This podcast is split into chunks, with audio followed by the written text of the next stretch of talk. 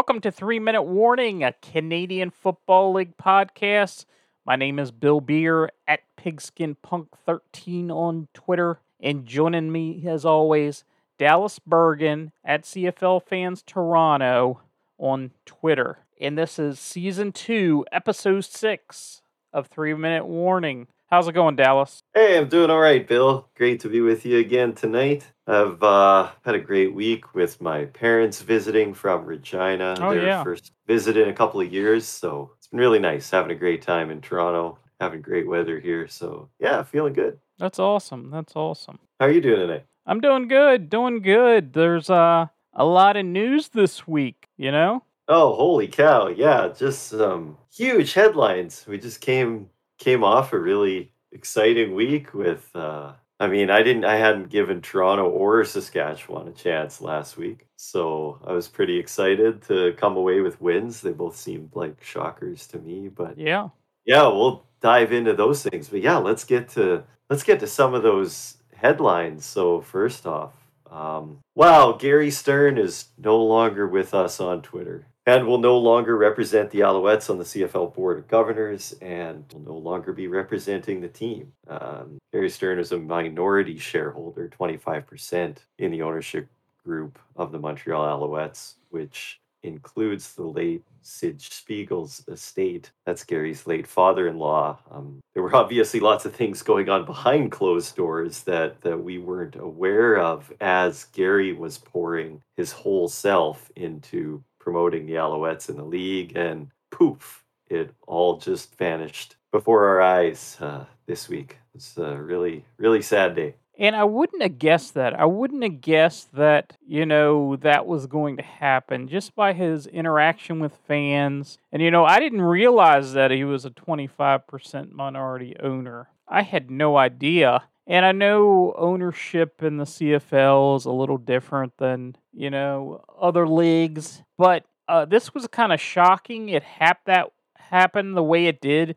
And I don't think we've got the full story behind the scenes because there had to be something that you know made him abruptly just just quit everything, close up shop on Twitter, and and uh, yeah, it it was very shocking. I mean, it was very enjoyable the way he engaged fans and that sort of thing. Yeah, it really was. I mean, after Nathan Rourke, I think Gary Stern and his unabashed engagement with CFL fans and media on Twitter that that's been the second biggest story of the CFL this year and Yeah, that's that's a huge loss. He was creating tons of buzz, you know, with the weekly guaranteed win and the challenges, uh, you know, to to the the pundits and clapping back at every criticism towards the Als. I mean, he was going as far as I, I wonder if this is what maybe got the muzzle put on him. He was really pushing to try and get Canadian Prime Minister Justin Trudeau to endorse the Montreal Alouettes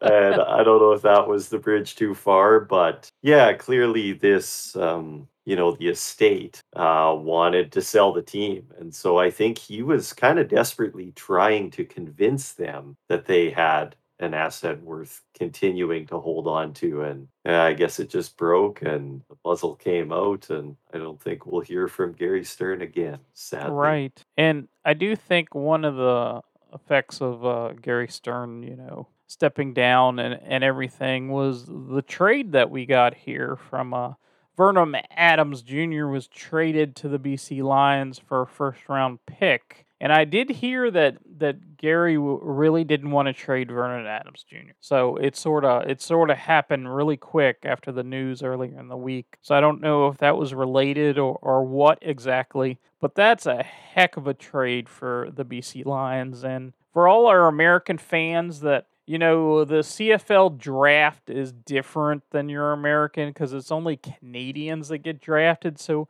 this first round pick, um, how do you feel about that? A first rounder going for Vernon Adams Jr.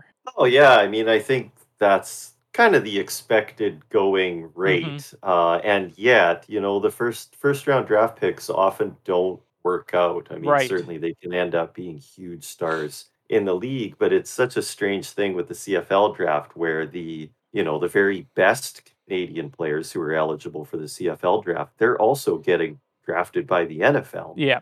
And so it's not always a matter of picking the best player available. You're you're kind of playing this game to see, you know, who's going to be the best player available that uh, you know isn't going to get the looks from south of the border, or you're thinking who's a guy that's a long-term investment that we are sure is going to maybe go to some NFL camps, uh, exhaust all of the opportunities over two or three years, but then will likely return to the CFL and you know and commit uh, to, to play in their career in that league. So Yeah. yeah, it's it's tricky. But uh, what's interesting about this trade is that uh, Vernon Adams started his career in BC, and his rights. Uh, so again, American players aren't drafted in the CFL, but there are negotiation lists, exclusive lists um, by each team. And so Vernon Adams Jr. was on the negotiation list for the BC Lions, and his rights to negotiate were traded to Montreal in uh, 2016 for a first round draft pick. So Vernon Adams was worth a first round draft pick before he ever set foot in the league. And after having been a proven and dynamic starter, is again worth a first round draft pick. And it's sort of like a one year rental, I would assume. But it actually may be more than that because you don't know what's going to happen to uh, Nathan Rourke, you know? Because before this injury, he was going to gauge some interest from the NFL. So this might be, you know, something that they hang on to. I, I just don't know. We don't know what the future holds, but it surely makes an interesting trade. It, it, it I, for one, am a big VA fan. I hated to see him on the sidelines. He has so much talent, so much athletic ability, and I loved watching him play. So I'm excited about this, and I'm excited to watch him on the BC Lions. And hopefully, he gets the start next week. They're on a bye week this week, so it should be pretty interesting. Yeah, this is excited, and you you may be right. It may be he could be there in the future. I think Mm-hmm. I think there were other teams that were probably interested, Right. but uh, maybe the situation in BC certainly to start, you would think for the remainder of this year, and and then in the future, and then Vernon Adams Jr.'s connection to Oregon, to Northern California, um, home, and you know his college career, and so that connection to the Pacific Northwest may have played in too. But yeah, I think it's I think it's a I think it's good for everyone, and you know who it's really great for is the fans Oh, yeah. because Vernon Adams Jr. needs to be playing in the CFL. I don't know if you read Marshall Ferguson's CFL.ca piece. I saw it. I didn't get a chance to read it. It- No. Yeah, it was just outstanding, uh, titled What the Adams Jr. Trade Could Mean for BC. But in it, um, in one section, he talks about how Vernon Adams Jr. is like a quarterback of the, the 90s in the CFL when 5,000 yards passing was not unusual. And lots of times, quarterbacks threw almost as many interceptions as, as touchdowns. But uh, guys were, were airing the ball out deep, you know, just Yeah. tons of deep, exciting passes and and 500 yards of offense in a lot of games. Um, we saw quarterbacks throwing 40 touchdowns in a season. Just some incredible numbers at that time period. And Ferguson was saying, you know, as as much as he respects the game and this current climate, which is a very conservative offensive culture with, uh, you know, the, the screen passes and short routes and quarterback draws and you know a lot of safe plays. Uh, that that's the way of the game right now. He just said he you know loves to see and kind of laments the loss of of that wild uh, style of highly offensive football that we had in the 90s and yeah we need man we need this guy playing because it's exciting every time he takes field Yeah, absolutely. That it's just uh, he's a special player. I, I just with those receivers in BC, I'm just I'm looking forward to seeing what he can do. And I know the Hamilton Tiger Cats were interested, but there's no way, there's no way that I would trade them to somebody in my own division. Sorry, I, I wouldn't have been able to do it. You had to go west. sure Had to go west. that's always a consideration with trades for sure, Yeah. especially in such a small league as the CFL. Trades are uh, very rarely within the same division. We saw another trade today too, and uh, certainly not the headliner that Vernon Adams Jr. is, but this was a big trade by CFL standards. Uh, we don't see a lot of trades throughout the year quite often, and uh, this one being from west to east. The Edmonton Elks uh, acquired defensive lineman Avery Ellis, who had spent a few years in Ottawa, a really good career as a pass rusher. Uh, acquired Avery Ellis in a third round pick in next year's draft from the Montreal Alouettes. Montreal making more moves. Well, I don't know now that Gary Stern's out of the way, but in exchange for uh, a couple of solid players from Edmonton coming the other way, defensive lineman Thomas Costigan and defensive back Nafees Lyon, who has some pretty impressive stats in his uh, year and a bit with the Edmonton Elks. And so yeah, a bit of a bit of a big move there with kind of three starting starting caliber players and a draft pick going. Um, I can't totally explain this one, but uh, looking at where where these two teams are, I think I think making moves makes sense. And Edmonton's been making lots of moves uh, on waivers and picking up guys, and you know they just had a big injury to their their maybe best player Kenny Lawler who might be headed to I know he's going to be out at least a couple weeks, but he might be headed to that six game injured list. That would be such a big loss for this team. I don't know if they could, you know, recover from losing him. Uh, uh, their season wasn't going exactly the way they want to, but losing him, that's a big loss. Yeah, that's huge. I mean, and after we just saw him make one of the best catches I have ever seen in any league, and uh, for him to be, well, almost the only, but such mm-hmm. a strong piece of that Edmonton offense, and one of the things really giving them hope for the future to to lose him is obviously devastating for the Elks, but again for us as fans as well. That's uh, that's a huge loss. Yeah. He was making a huge salary, so the six game injured list does make sense. That'll come off the cap if he serves that full duration. But yeah, they say this injury is usually two to three weeks. Uh, who knows if they're so far out of the hunt, they may choose to leave Kenny Lawler on that injured list so they can save that uh, that cap space and bring in a whole bunch more players yeah. through the revolving door that is the Edmonton Elks, and eventually Chris Jones will settle on his defense for the next year or two. But uh, clearly, he is still looking. Yeah, absolutely. So the one thing that I wanted to ask you real quick before we get into these games is I hear I've been and anybody who's been listening to this, I'm this is my second CFL season, first full season since last year was a little shortened season.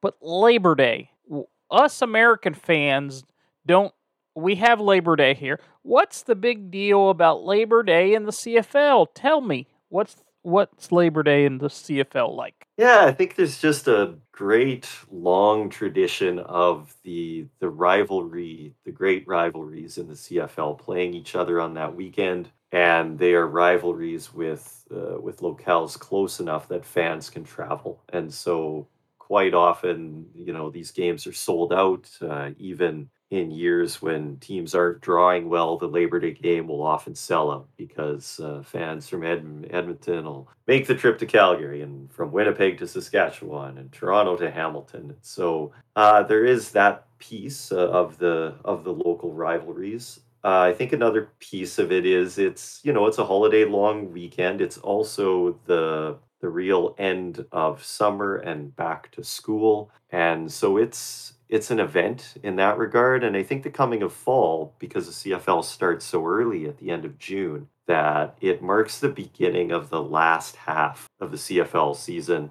And that's fall football and that's the playoff races. And so, you know, they quite often say that um, after Labor Day, every game matters because all of the playoff seeding is is getting sorted out. But yeah, it's a great great tradition with those with those rivalries, and now uh, Ottawa and Montreal as well are are developing one. We've seen Ottawa and Montreal both in and out of the league at different times over the last 40 years. Uh, but it's great that uh, that we have that, and hopefully at one point we can get a 10th team in this league too. So those rivalry traditions are league wide. Yeah, that would be awesome. That would be awesome. So no, I'm looking forward with it. I like how they have the games spread out throughout the weekend. So that's pretty exciting. Pretty exciting. So how about we head into this past week's games and we're going to start out uh, Thursday night. It was the Calgary Stampeders heading to the Winnipeg, uh, the Winnipeg Blue Bombers, and Winnipeg ended up taking that 31 29. But in this game, I guess the big story of this game no Bo, Bo Levi Mitchell starting. Jake Maier was getting his first start. And I tell you what, Jake Maier may not come out of that starting lineup the way he played this past week because he was incredible. Sure was. Wow, what a I mean, if your completion rates higher than Zach Collaros, you know you're doing well. And uh, they they matched one another with the exact same yardage at 294. But Jake Maier had three TDs, uh, no interceptions, and an 82% completion rate. All better than the game that that Zach was able to put up. And yet the Winnipeg Blue Bombers, all they do is win.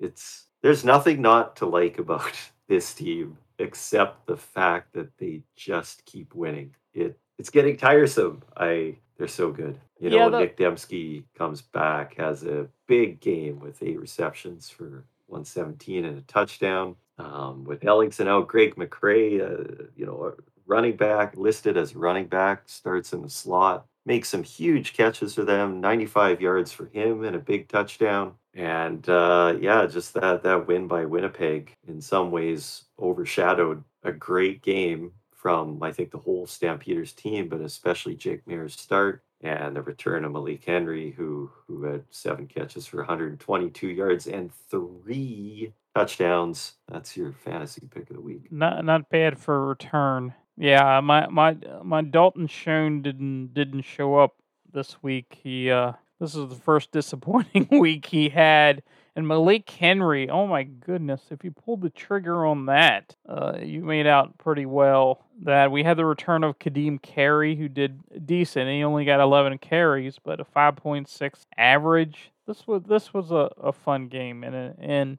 you know Winnipeg is one of these teams that you just said you're tired of them winning, but you know they aren't this. They don't and their coach. It begins with their coach. He's not this arrogant guy that you like uh, is easy to dislike and that sort of thing. It's like they're just so good and they just go about their business and and they know how to win. They know how to win.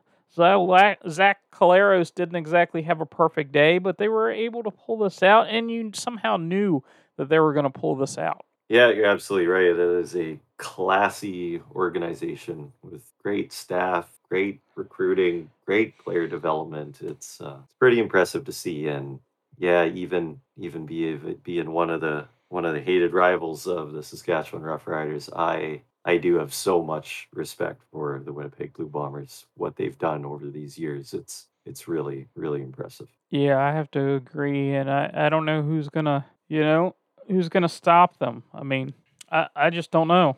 I don't know. Right now they're they're the number one team in the CFL, and it doesn't look like they're gonna. That's gonna be changing anytime soon. I just don't know who who can take them down. Surely isn't going to be those Hamilton Tiger Cats. Sure isn't. They were a disappointment in Toronto this week. Now they did struggle with some injury at the quarterback position, but Hamilton came into Toronto and didn't put forth their best effort, losing 20 to 37 in a game where the Toronto Argonauts defense really shone. Uh, I think I mentioned a couple weeks ago that they were last in the takeaway category. And in these last couple weeks, that Argos defense has totally stepped up when we had three interceptions from Jamal Peters alone in this one. Four sacks from the defense, forced fumble. Uh, Wynton McManus with 11 tackles. Just you know, they were flying around on defense. And then looking at the Argos offense, McLeod Bethel Thompson had a pretty solid game, throwing three TDs as well. No, no Argos receiver was dominant, but uh, all of those receivers were were used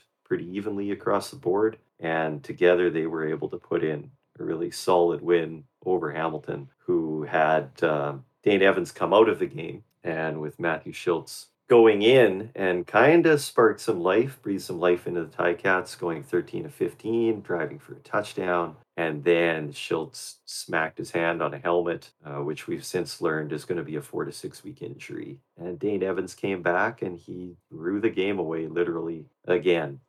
Oh, tough times in Hamilton. Yeah, definitely tough times. And I guess watching this game at the beginning here, I I I started to cringe a little because being an Argos fan, I didn't see much in that first half. I saw, you know, Hamilton getting getting um you know, on a roll here and just McLeod didn't look too good in the first half. He he really wasn't and you know, he's hearing the chants of uh, the Chad Kelly you know, they want him to come in. But then the second half, I don't know. You know, Brandon Banks, I've been complaining about him for weeks that he, he he's like does nothing and then all of a sudden they started to use him differently in this game. Why do you think they waited to this game to use Brandon Banks because they used him in a way that they got him into some open space and um, I think uh, there was a couple plays there that he really made a difference in this game. Yeah, that's a great observation. I think they were really trying to force these long passes to Banks, and and that really hasn't been his skill. You know, he had one good year in Hamilton where he really was a deep threat, but um, you know, the rest of the time, he's he's a guy that's made those long not long receptions, but long yardage gains by catching the ball in space and using his speed and elusiveness. And yeah, I think what do you four catches? I think, and mm-hmm. uh, really made made some plays. And so then a, nice a 14 yard run. Develop a little little bit of chemistry there. Um, see him lead the team in in receiving yards, I think, and yeah, so really positive for for the Argos fans. It's I know it's disappointing for those fans that want a quarterback change, and yeah, really uplifting to see the offense come together and the defense in particular really shine. Yeah, absolutely, and it was uh, being an Argos fan. The the the second half of this game was a lot of fun, and I'm sure being there in person was even better. But um, they kind of proved you know, they have the talent that they could beat almost anybody when they utilize their talent. I mean, I just don't know. They're they're a team that has scratching my head sometimes, so I don't know what. And and if you're a Hamilton fan, I don't know what Dean Evans is your guy. You're just to have to go with him. Uh, there, there's nobody else, I don't think. Yeah, that's right. And um, he didn't even practice today, and nor did Matt Shiltz. So uh, I think you have to think Dane Evans will be healthy. This this wasn't even day one today because they they play on Monday. So, but uh, yeah, that quarterbacking situation in Hamilton is is a tough one for them right now with the injuries and and yeah, they probably would have loved to have acquired Vernon Adams Jr. We'll yeah. see if uh, Dane can work his way out of this funk. I mean, we've seen him look like an elite CFL quarterback, and so maybe it's still we? in there. Have we? Fans are starting to turn. Have we? Have we really seen him elite? What What I'm gonna say here is, from what I've seen, he can't win a big game. He can't win the game when the pressure is on. He just hasn't been very good, in my opinion, the last two years. And I'm only talking the last two years. So yeah, I don't. Well, that may be true. I, I don't know. I don't know. We will see this week, you know, it's Labor Day game. Anything could happen. You know, we're back in Hamilton. This is the the fourth the fourth game between the teams, so we will see. It's going to be interesting, that's for sure. Yeah, uh, just the last thing I found so interesting. Now, now there were a lot of turnovers forced mm-hmm. on the Hamilton Ticats, but would you believe that Hamilton only punted two times in this game? Yeah, if you would uh would yeah, no, I wouldn't have believed that. Not at all. It didn't feel like that. That's one of those outlier stats. Yeah. Oh, and I still want the Argonauts to find a punt returner. Goodness. Oh, right. It's not all roses. Yeah. Leake um, looks a little better, but yeah, they still can't get any room. No space. Yeah. They had Dejon Brissett back there and Banks, but uh, yeah. nothing nothing is happening in the return game, whether right. kickoffs with Kurleigh Gittens Jr. or Javon Leake or other guys on punt return. It's I think this is one of the aspects that's hurting his team. I, I would sure like to see them address it. Right, absolutely. So we had a late Friday game, and the Saskatchewan Roughriders headed in to face the BC Lions. It was the Mike O'Connor, O'Connor era, the beginning of that, but that really didn't last too long. He got injured. Former Argo Antonio Pipkin came in, and the Lions just couldn't do too much. And I think that's why we saw the Vernon Adams trade. It's just uh, definitely not the same team we'd seen before with Rourke, and Cody Fajardo had an excellent game passing the ball. Frankie Hickson had an excellent game running the ball, 129 yards rushing, an 8.6 average. And Kian Schaffer Baker had this touchdown on like a deep, you know, in route, and it was amazing. Hit him in stride. It was an 81 yard touchdown. It was pretty awesome. But yeah, the the uh, Saskatchewan Roughriders took this game, and I wasn't expecting this. I don't know what you were expecting as a Saskatchewan fan, but was this what you expected? Not at all. no, I I had I had lost my faith in in the riders and, and Cody Fajardo a little bit too. And, you know, a lot of people questioned Craig Dickenson when he came out in the middle of the week and said, Cody Fajardo is our guy. He is our leader. He is our best chance to win. And we're going to start him this week and we're going to ride with him because this is his team. And given some of Fajardo's recent performances, there were a lot of fans that were unhappy about that unwavering support of Fajardo as the starting quarterback. But you know what? That's why we're not the head coach. Because it seems like that was exactly the vote of confidence that Fajardo needed. And he just came out slinging like we haven't seen in, I think, years since 2019. You know, he's throwing with so much authority and confidence in himself, throwing it with confidence in his receivers, you know, like before their break, throwing the ball deep, the 50 50 balls. He was just he just put it all out there. And uh, I love that you mentioned the Kian Schaffer Baker um, uh, pass that uh, coming across the middle because mm-hmm. I think a lot of people would think the other one was the highlight, you know, the one that the defender tipped and he bobbled it and ended up taking it for a huge play, 75 or 85 yards. But the one you named, that was one where Cody threw a perfect pass hitting him right in stride, as you mentioned. And that would have given so much hope to, to Rider fans to see the way that he placed that ball perfectly. And then, you know, Tevin Jones went up and got a great touchdown later on in the game. And oh man, if you're a Rider fan, there was a lot to get excited about in this one. And now you're coming coming home to Labor Day, which is always a great time. And and honestly, the team I think always overperforms on Labor Day too. So I know you're playing the best team in the league, but they might be able to get something going here. I probably shouldn't just talk about Saskatchewan, but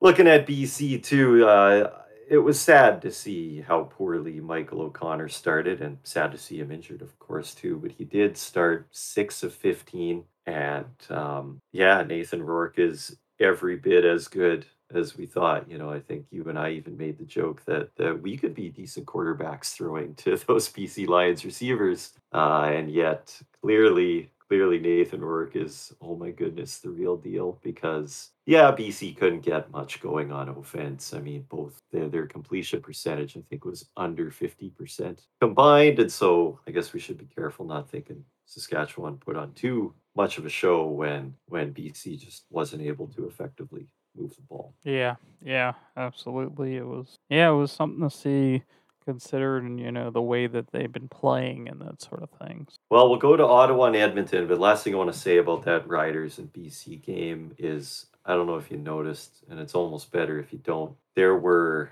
nine penalties called in this game, I think, uh, maybe even less than 100 yards combined. And so this one was a real treat to watch without the interruption. Oh, they did miss an offside on a touchdown. I guess that was a little disappointing. But, you know, to see a game that flows so well without all the penalty flags, I, I don't there's roughing a passer, but I'm not sure if there were misconduct penalties. Like it was just enjoyable to watch with a good flow of the game, with officials just doing their job and not getting in the way any more than that. I'd love to see that for more of our games. Really well called. Yeah, yeah, absolutely. All right. The last game of the week turned out to be a pretty, well, relatively exciting one between Ottawa and Edmonton. Ottawa coming into Edmonton. Edmonton on day 1000 and I don't know, 87. I'm making that up, you know, since their last win at home. Nick Arbuckle getting the start after a pretty impressive relief outing the week before. And he's going up against a team that really didn't give him a chance. Nick Arbuckle leads Ottawa to three state straight touchdown drives in the first half. What do you think of this one, Bill? Um, yeah, I didn't know what to expect in this game, and I thought maybe the Elks would, you know, get their first win of the season. Nick Arbuckle coming in, and he didn't do terrible. I mean, he didn't have any touchdown passes. Um, I, uh, I the Elks are kind of hard to figure out, and they actually had a chance there at the end to tie it up, but Kenny Lawler was out at that point. I mean, he had three receptions, 146 yards. If you don't count, you know, him in, I mean, their their receivers didn't get a lot of action at all. I just don't know where they're going to go to go forward in this game, and you know, uh, I don't know. I don't know. I don't. Their offense is just not very good, and the Red Blacks are not a bad team. They aren't. They might be, you know, only have two wins on the season, but they're not out of it as far as the playoffs at all. And, you know, they put a couple wins together. Who knows? So, I mean, it has to be dis- disappointed for the Edmonton Elks, you know. Haven't had a home win since 2019. And I don't know. I don't know what to say. I know they've had some injuries and that sort of thing. And I, I don't know what direction they, they should go into, you know. Yeah, this was a tough one for them and their fans. I mean, they they did cut the lead to seven at the very end and got the ball back with a minute and eleven left. You thought that maybe there was a chance they might be able to drive for a TD and take it to overtime, but really, they really weren't in this game at all either. Yeah. And and yeah, and then to be in that situation without Kenny Lawler and now to be without him for a number of weeks. I mean, he's been their entire offense. This is a team that that doesn't have a running game at all. Um, receiving core has been really unproductive after Lawler, and you know, and I saw that really poor body language from Derel Walker again to just poor, poor effort on a few plays, and yeah, it's got to be so frustrating uh, for that for that team. Yeah. On the other side, really really cool to see what was well a, a big game from Nate Behar. He made some amazing catches. Oh yeah. He also made also made two fumbles after his catches. One was almost tremendously costly, but after a second look, they they ruled that uh, Ottawa did maintain Mm-hmm. possession and got the ball on the one yard line or close to. Uh, but uh, he had his first 100 yard game with some great catches. And that was really exciting to see. Um, but yeah, tough, uh, tough times for the Edmonton Elks and Ottawa is building a little bit of momentum. I think, I think they have a chance against Montreal this week. Yeah, I think they do too. And the one thing that, you know, being said with, you know, their owner, Gary Stern stepping down is how it was going to affect the team. And I just wanted, to, I don't know if it's going to affect the team at all in that way, but the Ottawa seem, uh, both teams seem to be headed in an upward trend um, as of late. So we'll see. That might be a pretty good game this weekend. Yeah, could be.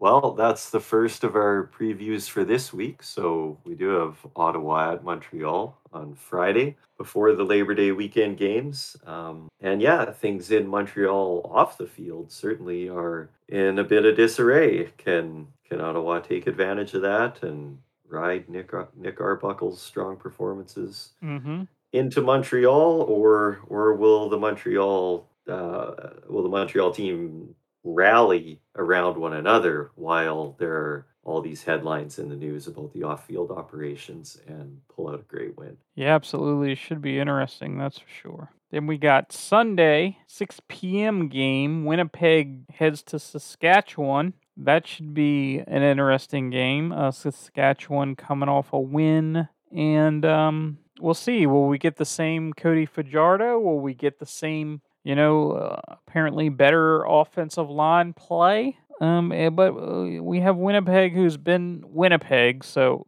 we'll see what happens in this game. Yeah, I think it's a stretch for Saskatchewan, and yet I think anything can happen on Labor Day. Uh, I think Shaq Evans should return this week. That could give Cody Fajardo another boost, another you know weapon, and a guy that he's really familiar with and has had great chemistry with. So see if that makes a difference. Um, but yeah, that should be should be a great game. Should be a great game and a great time because I imagine that'll be a sellout in Saskatchewan with lots of Winnipeg fans making the trip. And then, uh, we go to Monday games. We've got Toronto going down the QEW to Hamilton. This is an early afternoon game, Monday at one o'clock. Um, but that should be should be good as well. We'll see what happens with the quarterback position for the Hamilton Ticats. Uh, Jamie Newman took first team reps at quarterback today.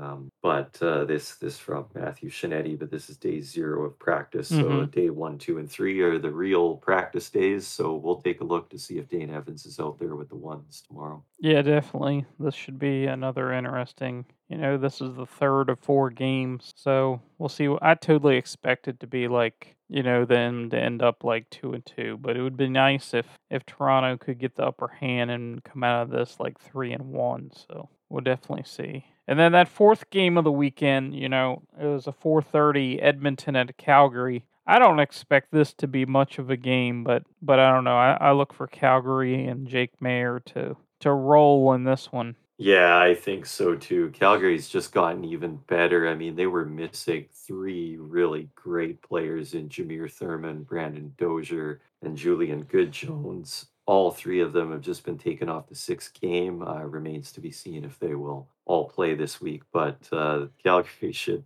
should just be getting better, and with uh, the healthy Kadeem Carey and uh, Jake Maier rolling, I, I imagine this one won't be close, but uh, but who knows? Yeah, and again, no no Kenny Lawler for Edmonton. What are they going to do on offense? Right, exactly. Derel Walker, it's time to step up. Yeah, him and a whole bunch of other guys.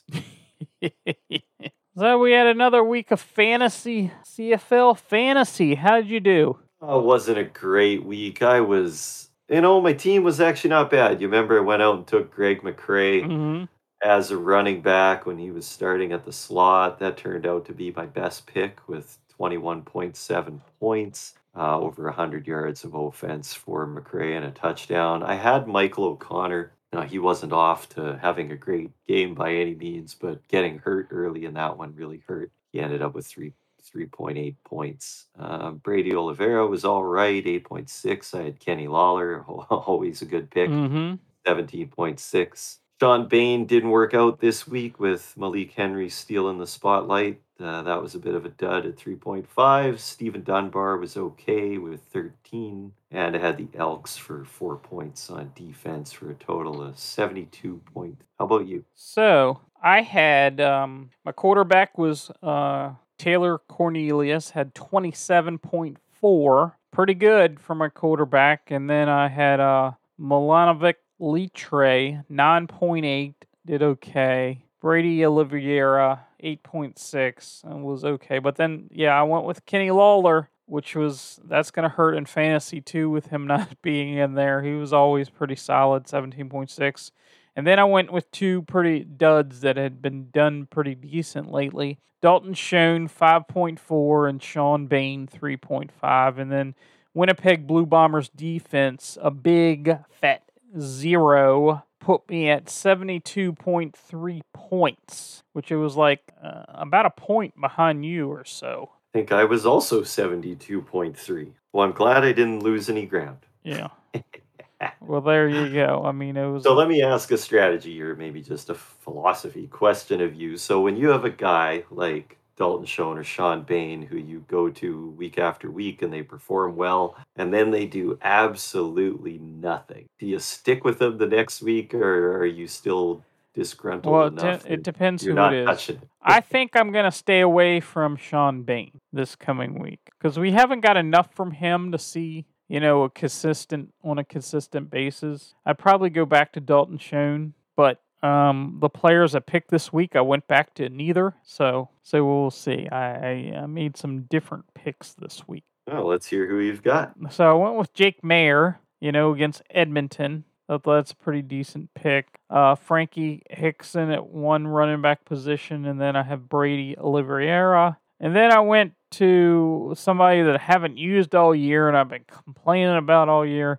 And I went with Brandon Banks at Hamilton. And I was just thinking if they used, was creative last week, then this week they're going to uh, try to get him the ball and be creative too, possibly. And then I stuck Tim White and Kian Schaffer Baker in there. And no defense, because my defense has given me two fat zeros the last two weeks, and I'm not to do it. I'm not putting in a defense. Well, I'm with you there. My maybe my first week this year, Yeah. I also did not take a defense. I hope I hope Banks works out for you, but the last time they went Yeah, in no. to Hamilton, which was only a month ago, I had the exact same thought. And Banks had two catches on ten attempts, I think. Uh, yes. But hey, you might be right. They might try again, and uh, maybe he can build on what was not a bad performance last week. So that sounds all right. I like I like you putting yourself out there on some of those picks. I took Jake Maier too. I mean, Jake Maier at home against Edmonton. How